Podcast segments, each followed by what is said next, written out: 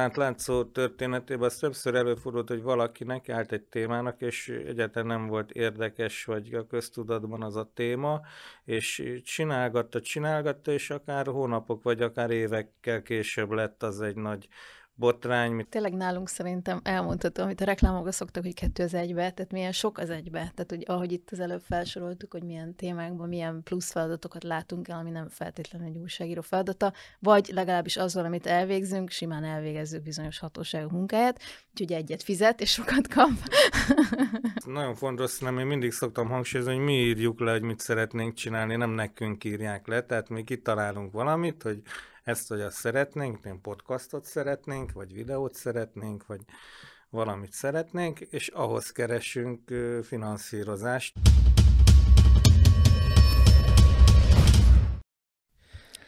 Hello, üdvözlök mindenkit, ez itt az átlátszó podcastje, és mai adásunk a közélet forpontján készül, amennyiben kezdhetek ezzel a költői, bár némileg kissé képpel mert a minap fogadta el a parlament az úgynevezett szuverenitás védelmi törvényt, amely ellen többek közt az átlátszó is tiltakozott, de az a kérésem, hogy ne erről beszéljünk, mert például az aláírt tiltakozás is tartalmaz több olyan mindent, ami feltételes módban fogalmazódott meg, tehát hogy mi következhet. Ebből, mi lehet ennek az eredménye, miként érint heti rosszul e, a feleket, próbáljuk meg tisztába rakni most a dolgokat. Kik is vagyunk, miből működünk, és mit végeztünk például ebben az évben. Már csak azért is, mert ehhez az ügyhöz kapcsolódóan például az egyik velünk aláíró orgánum, a Válasz Online írt még korábban egy cikket, amelyben az a kitétel olvasható, hogy ők például nem vállalkoznának arra, amire mondjuk az átlátszó, hogy mindenféle nemzetközi pályázatokon vegyenek részt, mert ez olyan adminisztrációt igényel, olyan tapasztalatot igényel, olyan fáradtságot igényel, amelyre ők egyáltalán nincsenek felkészülve. Szóval próbáljuk meg úgy elmondani ezt a részét is a dolgoknak, hogy azok, akik mondjuk első ránézésre rokon szenveznének egy ilyen jogszabályalkotással, amelyet a parlament meghozott, is végig tudják gondolni, hogy igazunk van-e, vagy sem. Tényleg a népellenségei gyűlnek például ennél az asztalnál össze, akik név szerint a következőek. Kezdem a velem szemben lévő ülőknél, már csak, is, már csak a bennem lévő szexizmus miatt is. Fülő Porsche, illetve Katus Eszter az átlátszó lenyűgöző munkatársai, a jobbomon pedig Bodoki Tamás az átlátszó főszerkesztője foglal helyet. Tamás, akkor az a kérésem, hogy kezd te. Már csak azért is, mert amikor az átlátszó elindult több mint 12 évvel ezelőtt, akkor egy olyan modellt honosított meg, amely korábban a magyar médiában még nem létezett. Igen, 12 évvel ezelőtt, vagyis 2011-ben alapvetően a mikroadományokra vagy kisadományokra kívántuk alapozni ezt a projektet, tehát az volt az elképzelés, hogy elkezdünk dolgozni, kiírjuk a bankszámlaszámunkat, és arra kérjük a közönséget, hogy ha tetszik a produkció, akkor lehet adományozni. És egyébként fél évet adtunk magunknak arra 2011 nyarán, hogy kiderüljön, hogy ez legalább egy embernek a fizetését megtermeli-e, avagy sem Ugye akkor én se főállásban csináltam még az átlátszót, hanem más elfoglaltságok mellett. És hát az derült ki, hogy meglepően nagy volt a, a sikere ilyen szempontból is a dolognak, hogy bőven bejött egy, egy fizetésnyi kis adomány az év végéig, és akkor gondoltuk úgy, hogy ezt talán érdemes akkor folytatni, bővíteni, fenntartani, stb mert egyébként akkor még semmi média nem kampányolt ilyen olvasói támogatásért. Ugye ma, ha körülnézünk, azt látjuk, hogy az összes olyan ö, újság, aki nem az adófizetők pénzéből él, aki nem kormány propagandát folytat, és ezért cserébe nem kap mondjuk kormányhirdetéseket, azok mind az olvasóikat próbálják meggyőzni arról, hogy ilyen-olyan formába, vagy adomány formájába, vagy előfizetés formájába, vagy valamilyen paywall tehát fizetőfalas megoldásban tartsák el a, az újságírókat. De ez, ez, ez, ez egy akkor még merőben szokatlan elképzelés volt, és sokan nem is jósoltak nagy jövőt neki, ehhez képest tök sikeres volt, néhány év múlva ugye létrehoztunk egy alapítványt is, és elkezdtünk SZI százalékokat is gyűjteni, és ma már ezt is szerteszét láthatjuk a magyar sajtópiacon, hogy hasonló módszerekkel próbálják az olvasókat a financiális, financiális hozzájárulásra rábírni a független lapok. Váltsunk arról is két szót, nem azért, hogy feltétlenül téged promotáljunk, hogy mire is lehetett alapozni azt a reményt, hogy magánadományozók meg fogják nyitni a pénztárcájukat, vagy az online bankszámla felületeiket annak, hogyha te belekezdesz egy projektbe. Te korábban Index Magyar Narancs munkatársa voltál, az Indexen számtalan oknyomozó ügyet vittél végig. Ezt csak most megint azoknak mondom, akik szeretik fehérben, illetve feketében látni a világot és felosztani egyik vagy másik oldalra. Többek közt te voltál az az újságíró, akit 2006 után a Fidesz mint véres kardot hurcolt körbe, hogy a rendőri visszaélésekről írtál, aztán ugye erről kötetet is adtál ki, de ugyanúgy a kései Gyurcsán kormányok korrupciós ügyeiről, többek közt olyanról, amely börtönbüntetéses ítélettel is zárult, azon kevés ügyek egyike, írtál vagy foglalkoztál vele. Ez adhatott egy olyan hitelt az átlátszónak 2011-ben, hogy emberek gondolják azt, hogy nekik itt magyarként, magánszemélyként érdemes támogatást nyújtani. Ez volt a kezdet, jól mondom? Igen, valóban az, azt hiszem, hogy így a személyes ismertségemet, vagy a személyes brandet raktam bele a portként az átlátszónak a létrehozásában, és ezért lehetett talán az eleinte sikeres, vagy népszerű a dolog. De azóta már azért sok idő eltelt, és most már inkább a munkatársaknak a teljesítményéről szól szerintem. Jó, oké, rendben, udvariaskodjuk körbe egymást, nem ezért akartam ezt tenni, hanem azért, mert valószínűleg a forgatókönyv az pont fordítva volt, mint mondjuk közkeletű média interpretációk szerint lehetne. Először vannak magyar kisadományozók, ráadásul nem feltétlenül a jelenlegi kormány vehemens ellenzékéből kikerülve, hanem inkább, talán inkább a túloldalról, és ezek után jön be csak az második lépésként, hogy az átlátszó kezdjen el pályázni különböző olyan helyekre, amely újságírók számára, oknyomozók számára nyitva áll. Orsi, a kérdés az az, hogy jelen pillanatban az átlátszó milyen olyan pályázatokon vesz részt, amelyből pénzt is nyer, és hogy ezek mennyiben olyasmik, amelyek a működésünket fedezik különböző megkötöttségek nélkül, vagy az, amire az előbb említett Válasz Online cikk is utal, hogy nagyon komoly megkötöttségekre, projektekre és meglehetősen szigorú elszámolásokra adunk pénzt. Valami áttekintést akkor kérlek mindazok számára, akik ezekkel nincsenek tisztában.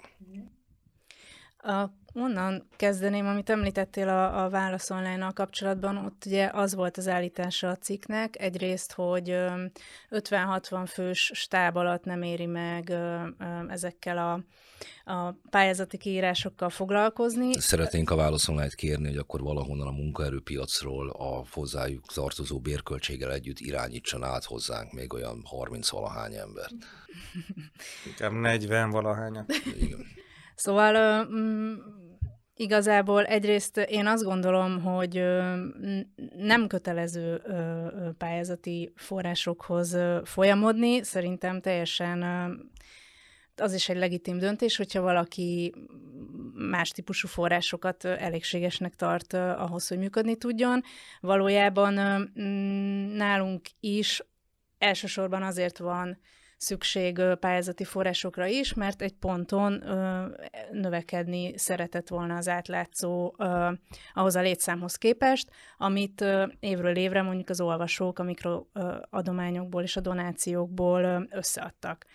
És ö, Hát mi most jelenleg 15-en vagyunk már, úgyhogy az elmúlt években erre már nem volt elég az olvasói támogatás, viszont az volt a vezetői döntés, hogy ö, ö, szeretnénk nagyobb létszámmal, nem tudom, több cikket előállítani minden évben, és ö, ehhez több pénzre van szükség. Ö, általában minden ilyen pályázati forrásunk ö, ö, ö, úgy Na, szóval, hogy ennek a folyamata általában úgy történik, hogy a támogató kiír nyilvánosan egy pályázati kiírást, amire mindenki, bárki uh, beadhat pályázatot. Nekünk is ilyen a, a forrásainknak a, a, egy jelentős része.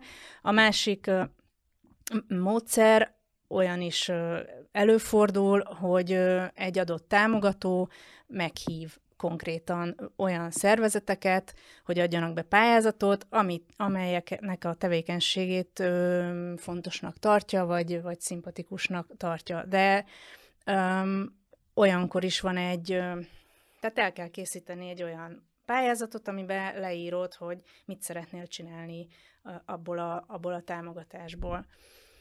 Tehát ez nagyon fontos, nem én mindig szoktam hangsúlyozni, hogy mi írjuk le, hogy mit szeretnénk csinálni, nem nekünk írják le, tehát mi kitalálunk valamit, hogy ezt vagy azt szeretnénk, nem podcastot szeretnénk, vagy videót szeretnénk, vagy valamit szeretnénk, és ahhoz keresünk finanszírozást, nem pedig úgy történik, ahogy ugye ez a kormány propagandában elő van vezetve, hogy kvázi megbízások jönnek, témaötletek jönnek, ilyesmi, nem jön, nem történik. A, azt mondja meg általában a, a támogató ezekben a kiírásokban, hogy ő milyen, milyen témákat tart fontosnak, milyen témákra szeretné adni a pénzét. De mondjuk ez, ez olyan tág szokott lenni általában, mint mondjuk például a, volt egy, vagy van egy Európai Uniós keret, amit itthon az Ökotárs és három másik szervezet oszt, aminek a, a, a pályázatán mi is nyertünk. Tehát ott az volt meghatározva a kiírásban, hogy európai alapértékeket kell erősíteni a, a projekttel. Európai alapérték például a véleménynyilvánítás szabadsága, a média szabadság, az állampolgári jogok, tehát például, hogy jogod van közérdekű információkhoz, és, és azt kell bemutatni, azt kellett bemutatni egy igen részletes és hosszú pályázatban, hogy a te projekted ez, ezekhez, ezen alapértékek valamelyikéhez, vagy bármelyikéhez hogyan fog hozzájárulni.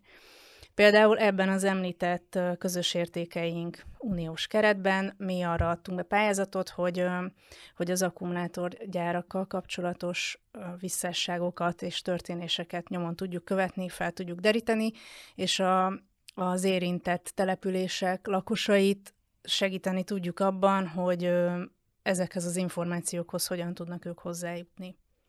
Akkor itt egy kicsikét szövekeljünk le az akkumulátorgyáraknál, és itt majd Eszter, téged is foglak kérni, nem elsősorban a fő témád, ami miatt ma itt ülsz, de korábban, mint az országszerte rovatott szerkesztő emberként ezzel kapcsolatban azért mondjál valamit az akkumulátorgyárak azok pont nem olyan ügyek, hogy az akkumulátorgyárak ugye az pont nem olyan ügy, amelyet feltételeznek általában, hogy egy ilyen szervezetnek foglalkoznia kéne, tehát a hatalmasságoknak a visszásságait kideríti, korrupció, hatalommal való visszaélés és ilyen, hanem ez egy klasszikus fogyasztóvédelmi ügy.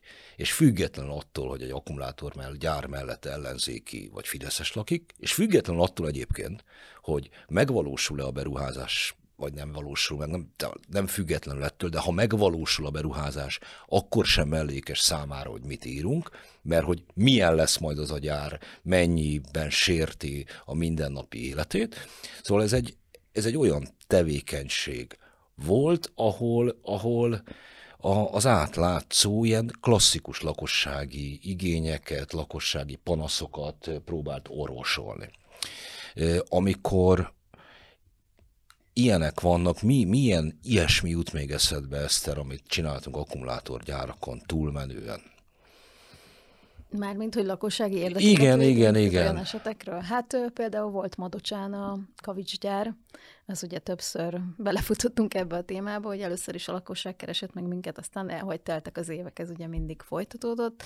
Ott például a Duna mellett, vagyis hát a Dunán akarták ugye szállítani a kavicsot, illetve egy olyan területen ívelt volna át a, a szállító szalag, ami természetvédelmi terület, és hát a madocsaiak nyilván ez ellen tiltakoztak, és hát erről ugye többször beszámoltunk, legutóbb már csak mi szinte számoltunk be erről, és ennek végig is az volt a vége, hogy a helyi lakosság tiltakozására visszavonták most ezt a próbálkozást egyelőre. Na de hát bizonyos szempontból mókásnak tűnik, nem feltétlenül mindenkinek az, de hasonló volt mondjuk a paksalatti hőmérőzés, csak hogy valaki a munkánkat el tudja képzelni, hogy a ti hát, Vagy a, a Greenpeace, amikor, ahogy megismertünk téged, a, az elásott mérgek a, az, a, igen, hát ugye szerettünk volna egy sorozatot csinálni, csak aztán még ezzel még adósak vagyunk, csak egy része lett meg, hogy az elfeledett ilyen mérgezett örökségeink az országba, hogy hol, hol milyen mérgeket hagytunk ott a talajban, meg a talajvízben, és ez például Garé Baranya megyében található ez a település, és annak a külterületén található egy olyan földréteg, illetve hát elvileg még a vízben is ott található többszöröse. Ha nem tudom kimondani, minek azóta sem. Ezt próbáltam akkor is, de sajnos már el is fejtettem. Jól szórakoztunk a videó felkészítéssel. Olyan 27 egyszerre sikerült kimondanom. No igen, csak hogy visszakanyarodjunk a adásunk fő témájához, ezek mind olyan dolgok, amelyek fontosnak tűnnek, adott esetben még mondom, vannak ilyen kis szórakoztató ipari felhangja is, amikor rövid nadrágban az újságíró a Duna közepén eh, tesz valamit, csak hogy ez technikai eszközök kellenek például. Azt valamiből elő kell teremteni. Tehát valahogy oda kell menni, valamivel fel kell venni, és így tovább. Igen, én azt akartam egyébként is kell. Igen, még az előbb hozzátenni, hogy például ezekre az országszerte típusú tudósításokra is van egy pályázati projektünk, kifejezetten arra írt, azért kértünk támogatást, hogy ne csak Budapestről, meg az ilyen nagy politikai ügyekről tudjunk beszámolni, hanem, hanem vidéki településeken ről is be tudjunk, szóval tudósítani tudjunk az ottani problémákról. Például ez is, ez is egy projektünk, amit, amit egy amerikai alapítvány támogat csak mert az előbb ezt a vonalat nem vittük végig, mert azt is kérdezted, hogy kik a fő támogatók. Igen. Van közte magánalapítvány, ami Hollandiában van bejegyezve, van amerikai alapítvány, van az említett Európai Uniós keretből a, az Ökotárs és Autonómia Alapítvány által támogatott pályázat, úgyhogy nagyjából most ezek a fontosabb támogatási projektjeink. Ugye egy ilyet most félig én is a vállamon cipelek a, a orsz, pont országszerte e, pályázatban, e, és akkor itt elmondom egy, egy fájdalmat, hogy a sajtónak mit kell a vállára venni, nem feltétlenül magája. Amikor például azzal kapcsolatban, hogy milyen olyan közéleti adatok vannak, amelyet vidéken, hangsúlyosan vidéken fel lehet tárni, és akkor először végig gondoltam ezt, akkor arra jutottam, hogy a franc se fog szórakozni a magyar állam fenntartott intézményrendszere helyett. Van rengeteg egyetemünk, milyen olyan kormányzati háttérintézmények, hogy én azt olyan részletességgel meg szeretném csinálni, csinálni, akár csak egyetlen egy megyében, ahogy szerintem mondjuk tudományosan kell, arra embereket ilyen több éves ösztöndíjra tartanak fenn. De végül is, mondva, mondva most az önkormányzati választásig megy egy sorozat, ami szerintem a legjobb tudásom szerint és az adatok sokaságával működik, de az a helyzet, hogy, hogy annak ellenére, hogy Isten se tudja hány társadalomtudós politológust és izét tartunk fenn, nem készültek ebben a témában mondjuk történelmi megalapozottságú, a releváns adatokat feltáró, gazdaságot, demográfiát is bevonó anyagok, nem feltétlenül cikkeként, cikkbe írom, de valaki más tanulmány ír, írna belőle. És hogy az a helyzet, hogy ha valaki ezzel szembesül, mert mondjuk érdekli, és mondjuk még rajta kívül érdekel 15 embert az országban, abban, abban az esetben nincsen hová nyúlnia. Akkor, akkor lehet egy fordulni egy pályázathoz, hogy, hogy ezt ő szeretné ilyen módon megcsinálni, és a legjobb tudása és korábbi újságori tapasztalatai, vagy a társadalomtudományok szerületén összeszedett egy tapasztalat szerint megcsinálja. Na, hát akkor erről beszámoltam én is, amit végzek. Viszont van egy másik, ami, ami sokfajta külföldi forrást érint, nem csak a mi finanszírozásunkat, hanem azt is, amit vizsgálunk többnyire, mert általában uniós forrásokból van. A közbeszerzések, amelyeket most te viszel, Eszter, Próbáljuk azt meg elmondani, hogy ehhez a unalmasnak tűnő megjelöléshez képest mi mindenre van szükség, hány hivatalhoz kell fordulni, milyen adatokat kell hozzá megnézni, milyen egyéb szakértőkkel konzultálni és bevonni, és ezt hogyan is kell aztán leadminisztrálni, hogy ezt értsék is, akik mondjuk majd finanszírozni próbálták. Hát azt nem tudom, hogy sikerül-e megvalósítani, hogy úgy, úgy megérni ezeket az anyagokat, hogy végül másnak is érdekesnek tűnjön. Pedig hát rengeteg adat és rengeteg red flag, pontosabban ilyen piros zászló van, vagy hát hogyha, igen, talán így fordíthatjuk le, azzal kapcsolatban, hogy itt milyen korrupciós folyamatok zajlanak, tehát hogy ez a rendszer szintű korrupciónak a jelei azért nagyon jól kiütköznek ezeken a közbeszerzési eljárásokon.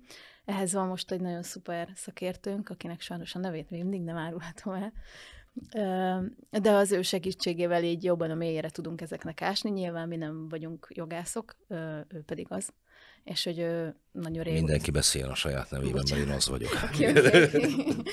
Akkor én, én nem vagyok jogász, és hát nyilván ezeket... A közbeszerzési jogász én sem vagyok. Igen, tehát hogy, tehát, hogy ő ebben, ebben uh, profi, és hát nyilván kiszúr olyan dolgokat, amiket mi nem feltétlenül. Tehát ugye vannak a, ezek a közbeszerzési honlapok, az egyik ilyen alfájosan megállja az ekr.gov.hu, ezzel kellünk, ezzel fekszünk most már fél éve, majdnem minden nap, és hát az egyik, amit vállaltunk, hogy a nagy keretmegállapodásokat vizsgáljuk, illetve a KBT 115-ös eljárásokat, amit már magamon is viselek ennek örömére, mert hogy tényleg ezzel foglalkozunk most már non-stop, ezek ugye a meghívásos pályázatok, amikről beszéltünk is az előző podcastben, hogy hogyan lehet ugye a tendereket úgy kiírni, meg úgy meghívni hozzá a szereplőket, hogy tudjuk, hogy ki fogja megnyerni, tehát hogy milyen visszaéléseket lehet ezáltal ugye elkövetni. És hát ennek az oldalnak a böngészésével nagyon sok mindent már akkor meg tudunk állapítani, amikor még csak kírják ezeket a tendereket, hogy például olyan olyan tanúsítványokat kérnek el, amiről tudjuk, hogy nincsenek a cégeknek, olyan feltételeket szabnak mondjuk előző éves árbevétellel, vagy most hallottuk például cégektől, hogy már, már nem is jelentkeznek, már eleve sem, és akkor mi csak a kiírás látjuk, ami már nyilván meghatározott szereplőket vár csak jelentkezésre, de hogy már előtte elterjed ez az információ, hogy jaj, hát akkor lenne 15 cég, aki, aki jelentkezne, de abból 10-nél mondjuk 15 fősek. Jó, hát akkor, hogy hogyan szűkítsük le egy kicsit akkor a piacot, akkor azt mondjuk, hogy akkor csak a 15 fő fölötti cégek jelentkezhetnek, és mire eljutunk oda, hogy kiírják már az eljárást, addigra már kiszortunk egy rakás céget, és mi ugye azt látjuk, hogy a kiírásnál már szintén majd ezek meg fognak jelenni, tehát szépen ott lesz, hogy 15 fő alattiak nem jelentkezhetnek, 300 millió forint árbevétel alatt nem, jelent, nem lehet jelentkezni, és így tovább, és a végén marad az, hogy egy vagy két versenyző indul. Most például mostanában azt tapasztaltuk, hogy egyrészt az EU-s pénzek hiánya miatt nagyon kevés építési beruházás van, emiatt majdnem minden kiírásra sokkal több ajánlat érkezik, meg pályázó jelentkezik be, mint korábban, tehát akik a nagy ágyúk csak ilyen több milliárdos pályázatokra jelentkeztek, most már az ilyen pár milliósokra is bejelentkeznek.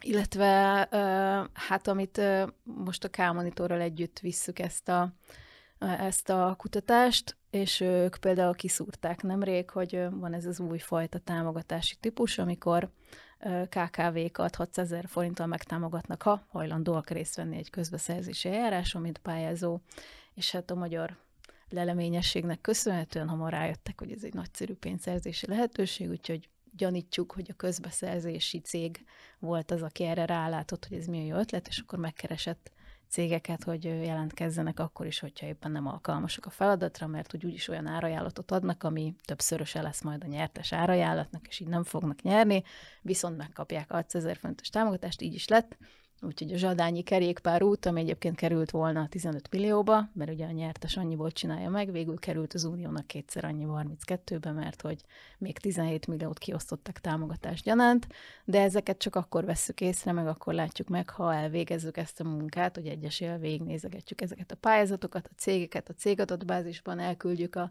megfelelő helyre a közérdekű adatigényléseket, amire aztán vagy kapunk választ, vagy nem vagy azt a választ, hogy nem válaszolnak, vagy nem rendelkeznek az adatokkal, de hogy még az még viszonylag az egy, az egy olyan dolog, ami, ami még működőképes, mert arra elvileg kötelező nekik valamit reagálni. Um, és hát ennek a végén tulajdonképpen elvégezzük, ha visszakanyarodunk a korábbi témánkra, a közbeszerzési hatóság munkáját, mert ők csak egyesével nézik a tendereket, az összefüggéseket ők nem az vizsgálhatják. integritás hatóság munkáját. Az integritás hatóság munkáját is, bár ők állítják, hogy velünk párhuzamosan ugyanolyan um, problémás eseteket szúrtak és léptek is, sőt, hát a cikkeink nyomán több több bejelentést is tettek már, meg indítványt arra, hogy induljon nyomozás, úgyhogy még az is lehet, hogy együtt tudunk velük dolgozni, még ha ez nincs is kimondva. Hát vagy velük, vagy mással, mert ha végül is az egészből nem lesz semmi, és mondjuk kudarcba fullad a közbeszerzési tevékenységünk, abban az esetben piackutatóként alkalmazunk, és a nem pályázatokon fogunk indulni, nem közbeszerzéseken, és felnyaljuk a, a, az elindulásért járó lóvét. No, viszont te hoztad szóba, én is megtettem volna, ezt nem teszed, a K-monitort. Az is például egy kevéssé ismert dolog, aki nincsen benne, hogy nagyon sok esetben a kiíró az eleve együttműködést vár el a pályázóktól adott esetben nemzetközi együttműködést egy kifejezetten jellemző kiírási forma, amikor ilyen határon átívelő cross-border pályázatokat írnak ki. Ez, de ehhez, ehhez is kell például egyfajta olyan kiindulási pont alap, ami nincsen meg mindenkinek. Tehát nem arról van szó, hogy áll valahol a, a CIA és nézi, hogy hova tudja vödörrel leönteni a dollárokat, hanem kell már eleve egy olyan fajta felkészültség, valaki szóba jöhessen, mert van olyan nemzetközi kapcsolatrendszere, van olyan tapasztalata, kitekintéssel bíró tapasztalata a saját ország határain túra. Beszél angolul. Ja, igen. Ami nem mondható el azért például a magyar újságírók egy jelentős részéről. Eleve. Ez hát, egy, mm, ez egy nehezítő bizonyos... tényező a cross-border együttműködések irány. Inkább azon a szinten, inkább úgy mondom. Tehát, hogy... Hát azért valaki semmilyen szinten ja, sem. Bocsánat. Jó, ez, ez egy faj, de mondom, ez, hát ez jelentősen lesz mondtam arra, amit mondtál, igen. Hogy... Jó, én mondjuk ismerek egy csomó olyan újságírót, aki inkább magyarul beszél középfokon, de vagy úgyse, és, és a... viszont követségekkel meg remekül szóba tud állni, tehát ez egy problémának a másik Van része, de ezt majd később szóba, szóba hozza. De hogy ez, de ez például egy fájázati feltétel tud lenni, ami, ami kapásból nincsen meg egy csomó ö, felületnek, cégnek, portálnak. Mi vívtunk egy hasonlóval egy évelején, amikor is határon túli magyar pénzköltéseket tártunk fel partnereinkkel, csak megint, hogy kinek az érdekében áll is fehér-fekete a világ, miközben írtunk a Tamással közösen egy cikket a minket megtámadó magyar nemzet felületein, én ráadásul még a Hír TV-ben is vitáztam a cikk elkövetőjével és a többi, és ezt követően rá egy héttel egy vidéki városban fórumon Haknén vettem részt, ahol a korábbi Fideszes polgármester jelölt, aki ebben a téren otthon van, felállt, és azt mondta, hogy szerintem nagyon helyesen tesszük hogy e, ezt megnézegetjük, mert ő messze menőkig egyetért a kormányjal az abban, hogy jelentős összegeket költ el a határon túl, mert ez egy fontos nemzeti cél, by the way, minket ebben én egyetértek vele. Viszont hát ezek a legszentebb célok kapnak a legkönnyebb Gellert ugye arra a legkönnyebb hivatkozni, és ennek következtében... Hát, hát illetve ugye, ugye a magyar kormány, mikor a határon túl ilyen pénzeket osztogat, akkor ugye tulajdonképpen pont azt csinálja, amit, amit a mi esetünkben kifogásol, hogy külföldről kapunk támogatásokat. Tehát a magyar kormány álszent ebben a témában, mert ő is föllép külföldi támogatóként, még akár az Egyesült Államokban is, ugye arról meg mostanában volt cikksorozata az átlátszón. Hát igen, természetesen. Hát cross-border együttműködésben áll, a, áll a magyar kormány. Na jó, csak mondom még egyszer, hogy nem feltétlenül minden az, aminek látszik. Tehát ha valami, miről mi írunk, akkor nem az a, fel, az a célunk, hogy feltétlenül hogy megakadályozzuk, hanem az a célunk, hogy az, a projekt jobb legyen. Például, hogyha mondjuk egy alapvetően ráadásul egy olyasmiről, amit nem szeretünk, vagy az újságíró nem szeret, de megakadályozni nem tudja, akkor az a célja, hogy akkor az legalább úgy működjön, ahogy a legjobb a környezetének amit gyár, mondasz, az valami. pont szerintem az aksi gyárakra Igen. abszolút vonatkozik, tehát a, ebben a profi kolléganőnk, a Bodnár Zsuzsa, ő már tényleg évek óta foglalkozik a Gödi Samsung gyárral, meg hát azóta a többi épülőgyárral is, és ő, ott is pont erről szól, hogy tartsák be a szabályokat. Már ha vannak, ugye egyáltalán, mert elvárunk tőlünk valamilyen szabályokat, de ha már van szabályozás, azt tartsák be, és mondjuk ne köznélküli közmeghallgatással. De hát nem tudom, szerintem valószínűleg különböző motivációja van az újságíróknak, amikor, amikor újságot írnak, szóval mondjuk például én, akkor szoktam cikket írni, amikor érdekel egy téma, és, és azzal, hogy megírtam, azzal én befejezetnek tekintem a, a hogy mondjam, a feladatot. Tehát, hogy speciál én, de mondom, ez biztos, hogy mindenkinél más. Nekem nincs olyan agendám, mint amivel mondjuk szokták vádolni a baloldali, vagy nem tudom, liberális médiát, hogy nekünk az a célunk, hogy mit tudom én, megdöntsük a kormányt, vagy lejárassuk a, a, a Fideszt. Öm, én, én nem, én nem, a, a, a magam szempontjából ö, Te nekem... Budapesten lennész, hát mindenki tudja, hogy te a fővárosi önkormányzatot akarod megdönteni.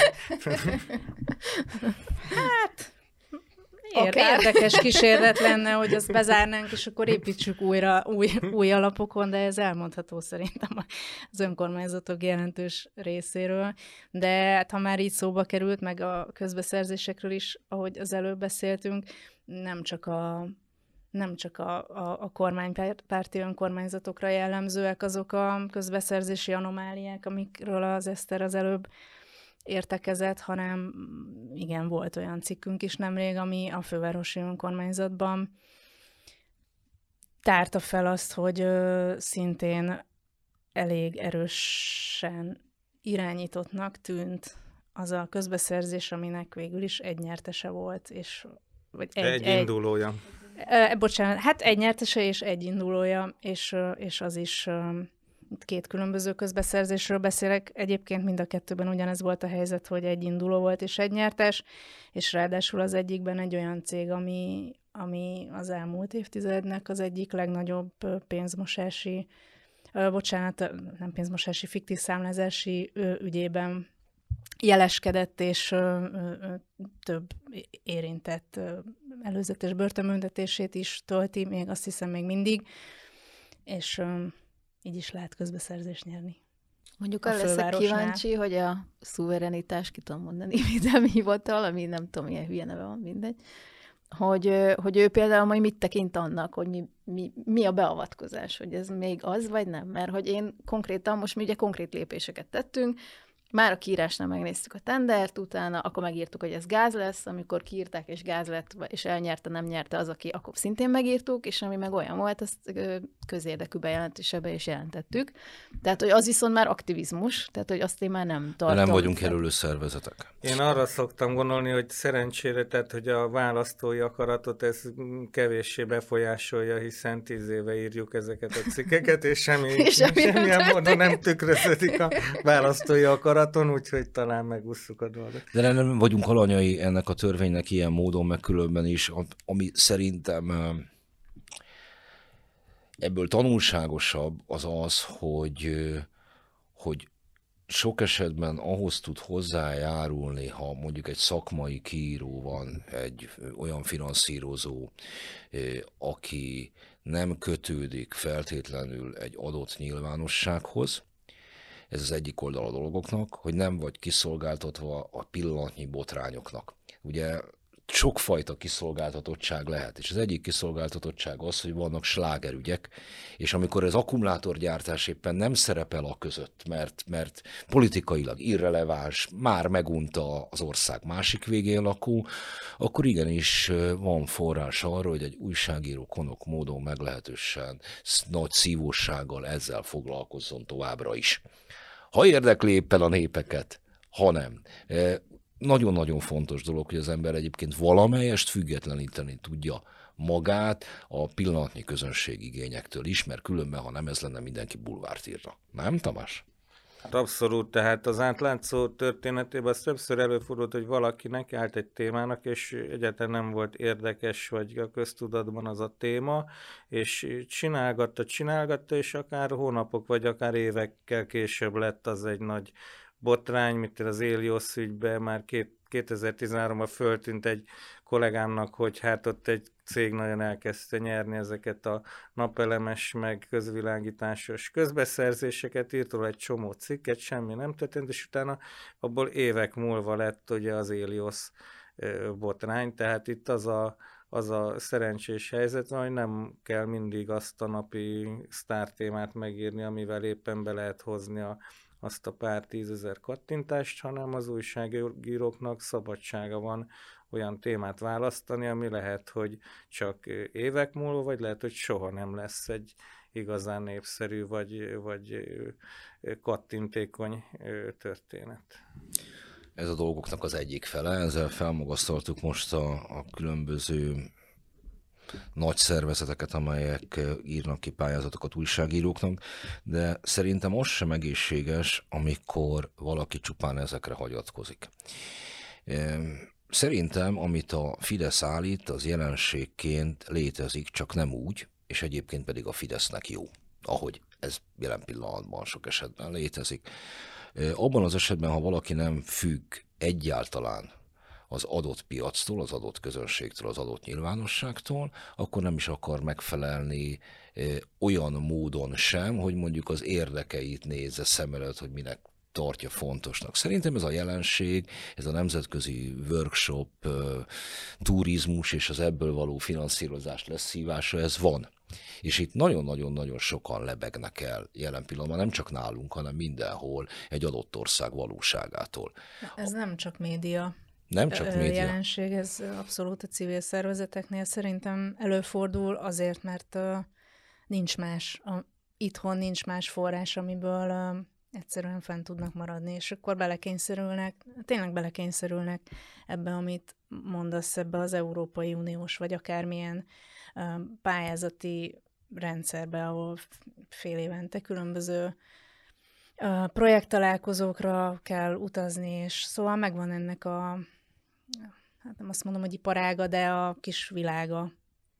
Tehát, magyarán szó, akkor összefoglalva, amiről idáig beszélgettünk, hogy az a jó, az a célra vezető, és arra törekszünk, hogy valamiféle egyensúlyt hozzunk létre hogy ne függjünk egyik részétől sem, sem a közvélemény pillanatnyi hangulatától, szenzációiségétől, illetve attól sem, hogy teljes egészében nem magyar talajból kinőtt emberek fejlődéseit próbáljuk meg ilyen edukáció szinten a magyar rögvalóságban terjeszteni. Hát meg annyiban egyébként igaza volt a Stumpfnak a válasz online-on, hogy tényleg nagyon-nagyon adminisztrációs igénye járnak ezek a pályázatok, amit teljesen érthető, hogy ő, ő, ő nem szeret, mert egyikünk se szereti, szóval már csak ezért sem szeretnénk túl sok pályázati projektet magunkra, vagy a, a nyakunkba venni. Miután húsz éve ismerem, inkább lenyeltem arra vonatkozólag a megjegyzéseimet, hogy mit nem szeret. No. Nem is minden újságíró alkalmas rá, tehát igazából ugye itt azért megbosszulja magát, hogy ez egy kicsi szerkesztőség, tehát gyakorlatilag az újságíróknak is részt kell venni a pályázati adminisztrációban, nincs kiadói háttér, nincsen adminisztráció, vagy csak olyan ö, kevesen, hogy az nem, nem tudja ezt levenni az újságírókról. Tehát, hogyha nincs mikrodonáció, ami nagyon fontos, és az elsődleges forrásunk, és nincs SZI 1 százalék, akkor bizony a projektek számát növelni kell, hogy az idén is történt, és ezzel nő az adminisztráció, és ez egyébként az egész lapnak a hatékonyságát is rontja, mert mondjuk én például már hétfő kedden nem jutok hozzá ahhoz, hogy egy cikket megnézzek, mert, mert pályázatozok, meg adminisztrálok, meg, meg ilyesmiket próbálok előre mozdítani, miközben én azért mégiscsak szerkesztő volnék, meg újságcikkeket szeretnék, újságcikkeket szeretnék írni, meg szerkeszteni, és nem, ezzel a részével foglalkozni, szóval azért van ebbe valami, hogy ára van ezeknek a pályázatoknak. Tehát, ha valaki jót akar velünk csinálni, akkor lesz szíves utalni, hogy fel tudja szabadítani az adminisztráció rabszolgaságából, vagy rabszolgatartásából a főszerkesztőnket. Igen, szóval ugyanakkor a mikrodonációval is ö, van egy csomó munka. Szóval... Azt a munkát vállaljuk, tehát küldjék. ja, ja, ja, igen, igen. Én köszönöm szépen, szerintem nagyjából adtunk egy teljes képet, vagy legalábbis bepillantást, mondom még egyszer szándékainkon felül is. Marad bennetek valami, ami feltétlenül kikívánkozna? Talán csak annyi, hogy a, a, a forrásaink mi publikáljuk a, a honlapon, igen, ez egy fontos szóval, dolog, igen. szóval mindenki számára elérhető, és nem csak úgy, hogy a beszkennelt beszámolóból ki lehet olvasgatni 75 oldalon keresztül, hanem megpróbáljuk közérthetően ilyen ábrákban és diagramokban feltüntetni tényleg nálunk szerintem elmondható, amit a reklámokban szoktak, hogy kettő az egybe, tehát milyen sok az egybe. Tehát, hogy ahogy itt az előbb felsoroltuk, hogy milyen témákban milyen plusz feladatokat látunk el, ami nem feltétlenül egy újságíró feladata, vagy legalábbis az valamit elvégzünk, simán elvégezzük bizonyos hatóságok munkáját, úgyhogy egyet fizet, és sokat kap. ez jó, ez jó, ezt, erről csináljunk egy bannert. jó.